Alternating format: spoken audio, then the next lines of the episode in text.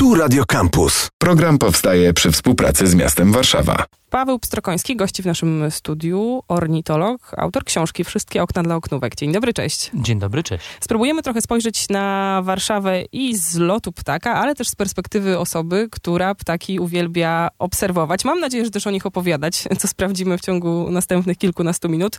Czerwiec to jest dobry miesiąc dla ptasiarzy? Jeszcze tak, na szczęście.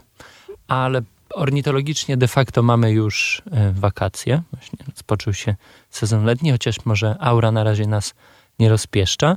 No ale pojawiły się już pierwsze sikory, pojawiły się już pierwsze szpaki. Mówię o młodych ptakach. Mm, no i to zwiastuje, że to lato już nadeszło. Takim najlepszym miesiącem, tak naprawdę miesiącami jest marzec, e, kwiecień, maj, kiedy ptaki migrują, kiedy ten sezon lęgowy się rozpoczyna. Czerwiec nie jest zły, będzie tylko gorzej, ale później się poprawi w okolicach września, kiedy rozpoczyna się taka najbardziej spektakularna e, migracja, migracja jesienna.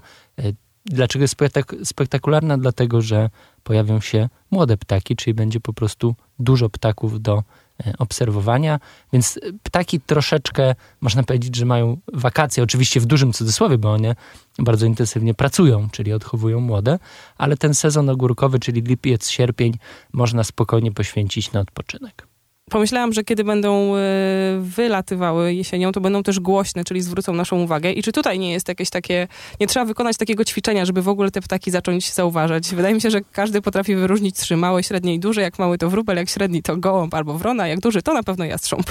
Albo bielik. O, to było wspaniałe, gdyby to był znaczy, bielik. Z pewnością Dużym atutem w tej chwili jest y, cyfryzacja, czyli rozwój technologiczny, jaki y, nastąpił i to bardzo pomaga też właśnie w nauce. E, głównie chodzi mi o rozpoznawanie głosów. Jest taka aplikacja BirdNet, Taki Shazam każdy, dla ptasich taki, głosów. Dokładnie, mhm. Shazam dla ptasich głosów. E, każdy, każda może sobie te aplikacje pobrać. E, tu problemem jest bardziej jakość samych urządzeń, ponieważ mikrofony, które mamy w naszych, to już ciężko mówić o telefonie, to przenośny laptop, w naszych smartfonach, e, zbierają bardzo dużo tła, więc często wyskakuje komunikat Homo sapiens, e, jeżeli klikniemy, czyli urządzenie wie, że coś słyszy i słyszy głównie człowieka, więc przydają się jakieś mikrofony kierunkowe, ale myślę, że na początek takiej przygody z ptakami to jest dobre, żeby mm, no, poczynić te pierwsze E, kroki. Jeżeli chodzi o głośność, to w tej chwili jest głośno, bo te młode ptaki, o których przed chwilą opowiadałem, one wyleciały, bardzo intensywnie się odzywają, one się domagają od rodziców jeszcze e, jedzenia, e, więc teraz jest bardzo dobry moment właśnie, żeby gdzieś pomiędzy tymi liśćmi spróbować te młode ptaki wyłowić. A oko nam wystarczy, czy jakiś optyczny sprzęt by się jeszcze przydał? No z pewnością lornetka będzie mile widziana, e, chociaż w mieście ptaki są wszędzie i tak naprawdę każdy z nas może poczynić obserwację bez lornetki, do czego gorąco zachęcam. Wystarczy e, popatrzeć wokół siebie. Wspominałeś właśnie wróble, które są e, jeszcze wszędobylskie, chociaż ich liczebność bardzo mocno maleje. Gołębie, wrony, kawki, szpaki, sikory. Te ptaki spokojnie można obserwować bez lornetki.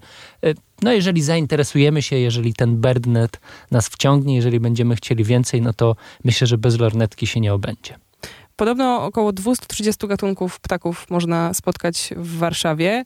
Jak im się tu żyje? Czy takie duże miasto to jest już dla nich środowisko naturalne? Widzimy czasami e, różne gatunki, które na przykład, nie wiem, nauczyły się zdobywać jedzenie, wyciągają ze śmietnika, sprytnie sobie radzą z tym zdobywaniem pożywienia, ale myślę też, nie wiem, o ekranach, o dużych budynkach, wieżowcach przezroczystych, które być może utrudniają im życie, mówiąc bardzo ogólnie. Mhm. Jak e, gatunki odnajdują się w mieście? Myślę o ptakach. Nie jest im łatwo. To na pewno. To nie jest y, naturalne siedlisko. Miasto jest uznawane za ekosystem, natomiast jest tworem sztucznym. To my wymyśliliśmy miasta, to my je budujemy i budujemy je głównie z myślą o sobie, chociaż to się na szczęście w ostatnich latach zmienia. Bardzo dużo mówi się o kryzysie zapyleń, o tym, że maleje nam liczba zapylaczy właśnie, e, wymierają nam gady na masową skalę, płazy, ptaki też. Miasto jest o tyle specyficzne, tak jak wspomniałaś, jest bardzo dużo e, takich materiałów właśnie sztucznych. Jest praca badawcza z przed dwóch lat, która mówi o tym, że ilość e, betonu, asfaltu, szkła i tych materiałów, które my wyprodukowaliśmy jako ludzie, jest większa niż biomasa naszej planety w tej chwili. Więc e, czy zmierzamy w dobrym kierunku, to każdy, każda może sobie samodzielnie odpowiedzieć. Natomiast jest to środowisko, w którym żyje się trudno, ponieważ jest dużo ludzi, do czego trzeba się przyzwyczaić, trzeba przełamać ten e, lęk przed stałą obecnością człowieka. Jest hałas, bo jeżdżą auta. Z tym autem można się zderzyć, więc można zginąć. Można się rozbić o szybę, o której wspomniałaś. Dużo się mówi o tym, że jest to w zasadzie jeden z głównych czynników odpowiadających za śmiertelność ptaków w tej chwili, poza dzikimi, wolno wychodzącymi e, kotami. I tu też uczulam, jest to temat drażliwy E, natomiast trzeba mieć pełną świadomość tego, że nasze koty, czy koty dziko żyjące, odpowiadają za bardzo dużą liczbę ptaków, które giną na świecie. Mówię tu o miliardach. Dochodzi do tego też zjawisko e, sztucznego oświetlenia, czyli lamp, które towarzyszą nam w zasadzie wszędzie. To też wpływa na nasz styl życia, ale wpływa też na zwierzęta, które e, tutaj żyją. Więc no, tak jak słyszycie, no tych problemów jest dosyć dużo i trzeba się z nimi zmierzyć, ale są gatunki, które chcą być z nami i uważam, że e, powinniśmy być z tego może nie tyle dumni, ale powinniśmy się cieszyć z obecności tego, że ptaki przełamały ten lęk i że chcą być z nami. Czyli te słynne warszawskie sokoły na Pałacu Kultury to najbardziej radykalna sokola para, która mimo wszystko mm, decyduje się na życie w Warszawie i to w jej samym centrum? Znaczy, te, te siedliska musimy też mieć świadomość, że miasto dla niektórych gatunków, tak jak wspomniałaś, sokoły, oknówki, kawki, e, sikory, jeżyki, e, bez tych budynków te ptaki prawdopodobnie nie byłyby w stanie funkcjonować. One... Mm, można powiedzieć, zagrały bank, czyli zrezygnowały z tych naturalnych siedlisk w postaci jakichś wyłomów skalnych e, czy dziupli w lesie i starają się żyć w środowisku, które my im stworzyliśmy, czyli takim substytucie. No ale niestety problem też jest taki, że tych ptaków ubywa, może z wyjątkiem wrony, która jest w tej chwili w bardzo silnej ekspansji. Jest to związane z tym, że prowadzimy termomodernizację budynków, ocieplamy je i niestety w zasadzie prawie zawsze często te ptaki są zamurowywane, czyli niszczymy im te e, siedliska, one tam e, giną. No i też uczulam, bo ten sezon prac remontowych trwa, e, więc jeżeli ktoś z Państwa ma taki budynek w swojej okolicy, no to myślę, że warto jest się pochylić nad tym, zwrócić uwagę, czy nie ma tam ptaków, a jeżeli coś się będzie działo, to zawsze można pisać do ptasiego patrolu Fundacji Noga w Łapę i dziewczyny powinny się tą sprawą zająć. Czy to będzie problem dla właściciela budynku? Trzeba Zależy czekać. jak definiujemy Aha. pojęcie problem. No na przykład y, zaplanował sobie na lipiec y, wymianę elewacji, a okazuje się, że ma tam jakiś ptasich lokatorów. Będzie musiał, nie wiem, czekać na koniec jakiegoś sezonu lękowego, aż one się wyprowadzą. Tak najprawdopodobniej Przyjdzie będzie. październik, to z kolei e, tu akurat jest... Kiepski miesiąc na remonty. Zależy, bo tak, no kryzys klimatyczny mamy, e, co akurat przekłada się, jest z korzyścią dla ptaków, jeżeli oczywiście zaplanujemy te prace związane z wymianą elewacji odpowiednio, ponieważ z reguły wrzesień i czasami jeszcze się zdarza, że październik są dosyć ciepłe, czyli to wydłuża ten sezon prac. Ptaki już się wtedy nie lęgną, one kończą jeszcze, chociaż te zachowania mogą się zmienić. Ptaki już się nie lęgną, odchowały młode i my spokojnie możemy wtedy właśnie wziąć się za prace remontowe. Czy to będzie problem? Pewnie tak. I to jest z reguły trudne, ponieważ wywołuje sporo konfliktów na linii ornitolodzy, ekolodzy, a e, budowlańcy i wykonawcy. E, moim zdaniem jest to do pogodzenia. Przez długi czas nie wyobrażaliśmy sobie, że można nie kosić trawników. W tej chwili to się zmieniło. Myślę, że jest to kwestią edukacji, e, presji, no i z pewnością pomogłaby jakaś zmiana legislacyjna, ponieważ te ocieplenia są taką trochę takim martwym zapisem w polskim prawie. Te działaczki i działacze troszeczkę lawirują.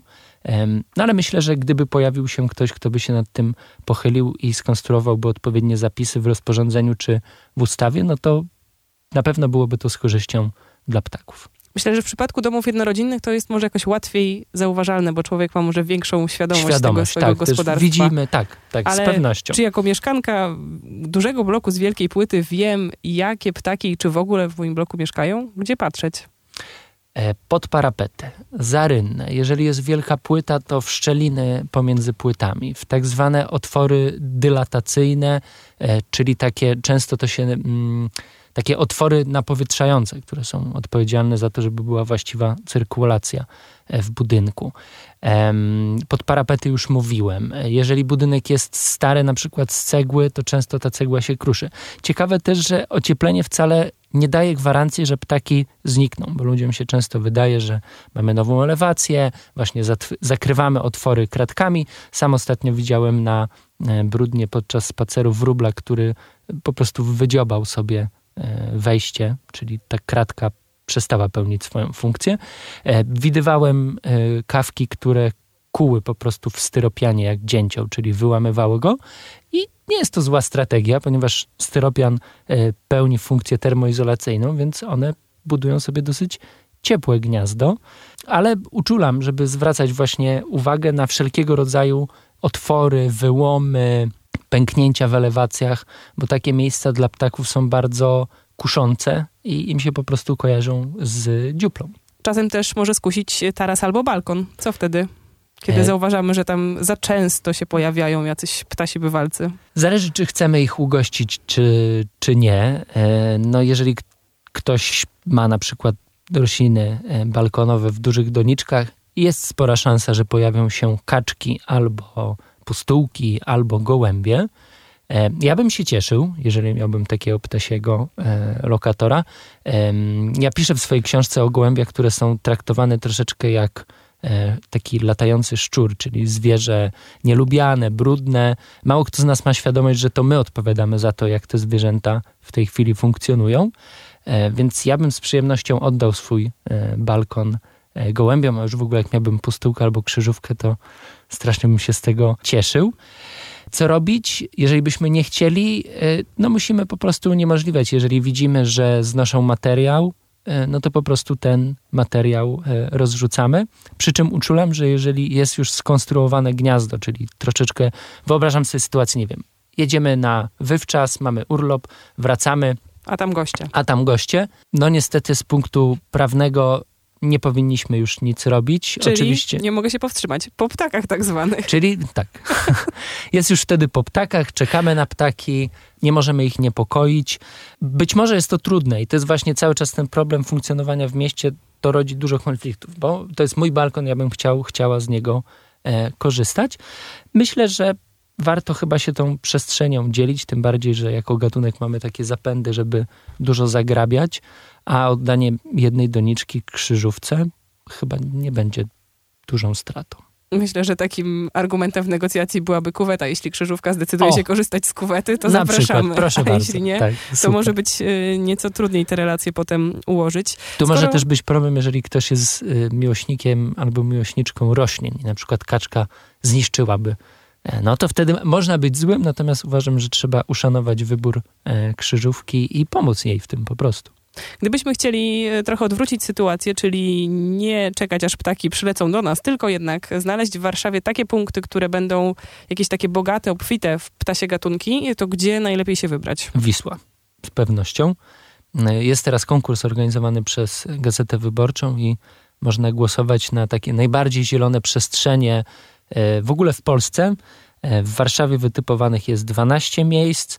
Nie ukrywam, że miałem bardzo duży problem, żeby oddać swój głos i wahałem się właśnie między Wisłą a Lasem Bielańskim. Ostatecznie zagłosowałem na Las Bielański, e, który jest bardzo też dobrym miejscem, szczególnie wczesną wiosną, czyli właśnie marzec, kwiecień, kiedy nie ma liści.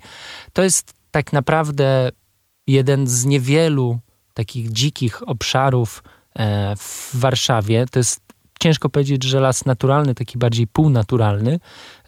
Jest on rezerwatem E, jednym z kilkunastu w Warszawie. Na pewno Wisła, bo tam zawsze jest dużo ptaków, jak jest woda, to będą ptaki. E, Stawy Reszyńskie, e, to już bardziej południe.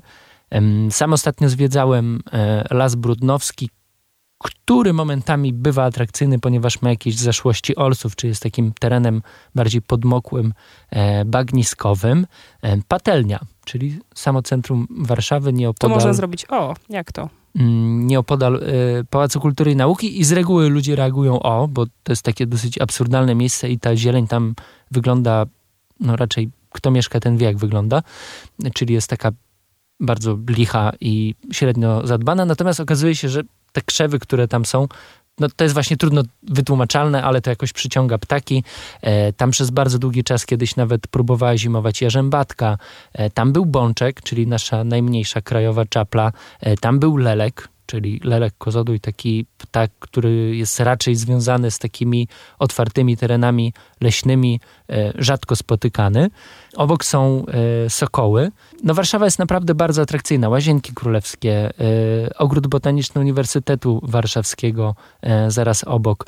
No, ja myślę, że trzeba po prostu zrobić zakole wawerskie gdzie zapraszam od razu na spacer i w ogóle do eksplorowania e, tego miejsca. Jedyny w zasadzie taki naturalny Ols, który został w tej chwili e, w stolicy. Poświęcaliśmy trzeba... mu trochę czasu w stacji Warszawa, więc można się dokopać do tego, jakie gatunki można spotkać i roślinne Nagrania, i w Tak, ale myślę, że każdy, każda z nas po prostu musi eksplorować, poszukać jakiegoś małego fragmentu E, zieleni, dobrze przyjrzeć się budynkowi, w którym e, mieszkamy i z pewnością uda się coś znaleźć. A takie rzadkie gatunki, rzadkie okazy, to też e, szansa, żeby spotkać je w Warszawie? Czy to już trzeba Nad Wisłą, wyjechać? Poza... Jak najbardziej. Jest Wisła, taka tak inicjatywa Wielki Warszawski Rok. Wielki Rok to jest takie Niektórzy ptasiarze podejmują taką decyzję, że będą przez rok starali się zaobserwować jak najwięcej ptaków.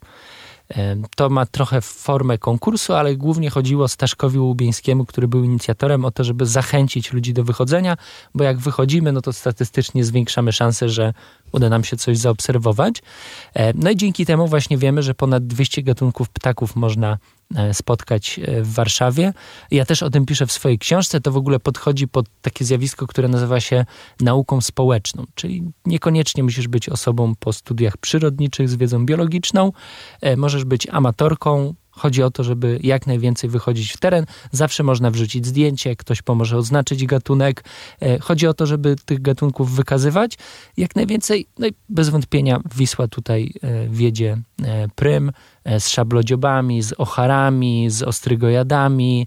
No, tego ptactwa jest naprawdę dużo i gorąco zachęcam do tego, żeby w tym ciepłym okresie letnim nad tą Wisłą jak najwięcej czasu spędzać. Ja też, ale od razu pomyślałam sobie, czy nie jest to też pole pewnej rywalizacji wśród ptasiarzy? Jest, typu? no właśnie mówię, to nosi znamiona konkursu i co też jest ciekawe, uważam, że akurat środowisko ptasiarskie jest takim środowiskiem e, bardzo zbilansowanym, jeżeli chodzi o płeć, czyli zarówno e, dziewczyny, jak i faceci e, tym się zajmują. Uważam, że e, z pożytkiem dla tej dziedziny.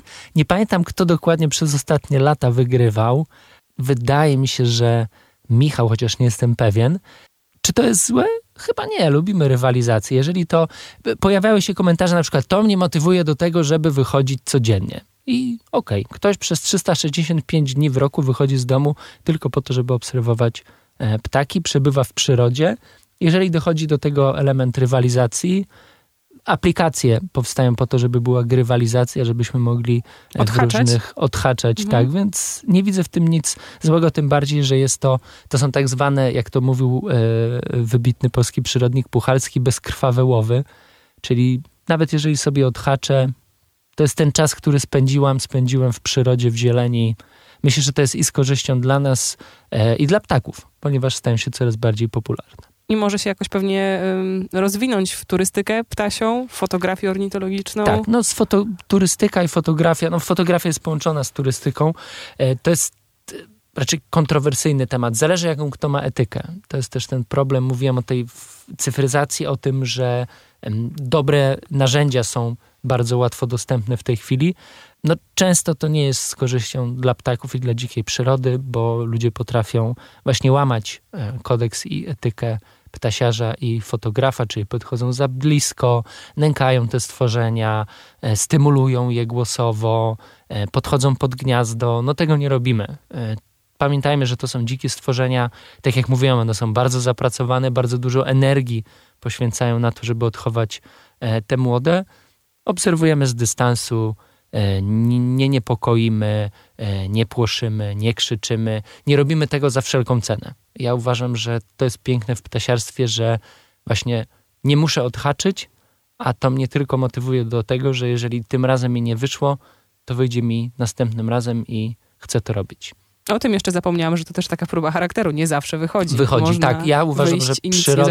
Dokładnie tak. I to uważam, że przyroda, nie tylko ornitologia, bardzo uczy pokory. E, były takie wyjścia w teren, gdzie człowiek jechał strasznie nakręcony, a okazywało się, że widział nic. Bo i tak bywało. Słynna wyprawa z moim kolegą Andrzejem. Pojechaliśmy sobie zimą pod Warszawę. Łaziliśmy, myślę, jakieś trzy godziny przy minus 20 i nie widzieliśmy nic. I byliśmy potwornie zawiedzeni, ale to tylko człowieka motywuje. Znaczy, oczywiście może zdemotywować, natomiast mnie to motywuje do tego, że udowodnię sobie i następnym razem znowu się tam pojawię i te ptaki muszą przecież tam być. Poza tym tu chodzi o znajomości, tu chodzi właśnie o to, że zmarzłem, że mogę wrócić do domu, wypić ciepłą kawę, podzielić się tym przeżyciem z kimś. No to są emocje. No myślę, że przyroda właśnie to też nam daje, że, że możemy się dzielić emocjami i uważam, że to jest cenne. Wrócę jeszcze na koniec do Warszawy. Y, czy kiedy się spotykają ptasiarze warszawcy, na przykład z tymi z Krakowa, to te spektrum gatunków jest mocno do siebie zbliżone? Albo tymi z Gdańska? Jeżeli mówimy o mieście, to raczej tak. Nie wiem, wydaje mi się, że ta inicjatywa, ona była zainicjowana w Warszawie, mówię o Wielkim Warszawskim, e, Warszawskim Wielkim Roku. Wydaje mi się, że to na inne miasta, chyba na Bydgoszcz też się rozrosło, więc nie wiem. E, natomiast jeżeli chodzi o prace badawcze, to raczej dochodzi do takiego e, zjawiska, że to się mówi o homogenizacji, czyli spektrum gatunków, które możemy zobaczyć w mieście, jest zawężone, określone i konkretne. Czyli jeżeli pojadę do Gdańska, to jest dosyć duża szansa, że zobaczę w mieście to samo, chociaż trzeba pamiętać, że jest tam Zatoka Gdańska, można się wybrać do ujścia Wisły. E, to jest oczywiście zupełnie inne siedlisko, też inna kraina geograficzna. Inaczej będzie też we Wrocławiu, jest dosyć blisko do Pogórza, więc te gatunki, mogą się pojawić inne gatunki, natomiast co do zasady, że tak powiem, trzon, kor jest raczej ten sam. I tu kończymy, ale gdyby ktoś czuł niedosyt, wszystkie okna dla oknówek. Tak nazywa się książka, której autorem jest nasz gość, ornitolog Paweł Pstrokoński, związany też z Instytutem Nauk o Zwierzętach, SGGW. Człowiek, który wiedzę o ptakach popularyzuje. Myślę, że łatwo go spotkać na wielu miejskich spacerach. Dziękujemy. Dzięki. Program powstaje przy współpracy z miastem Warszawa. Kamp, kamp, kampus.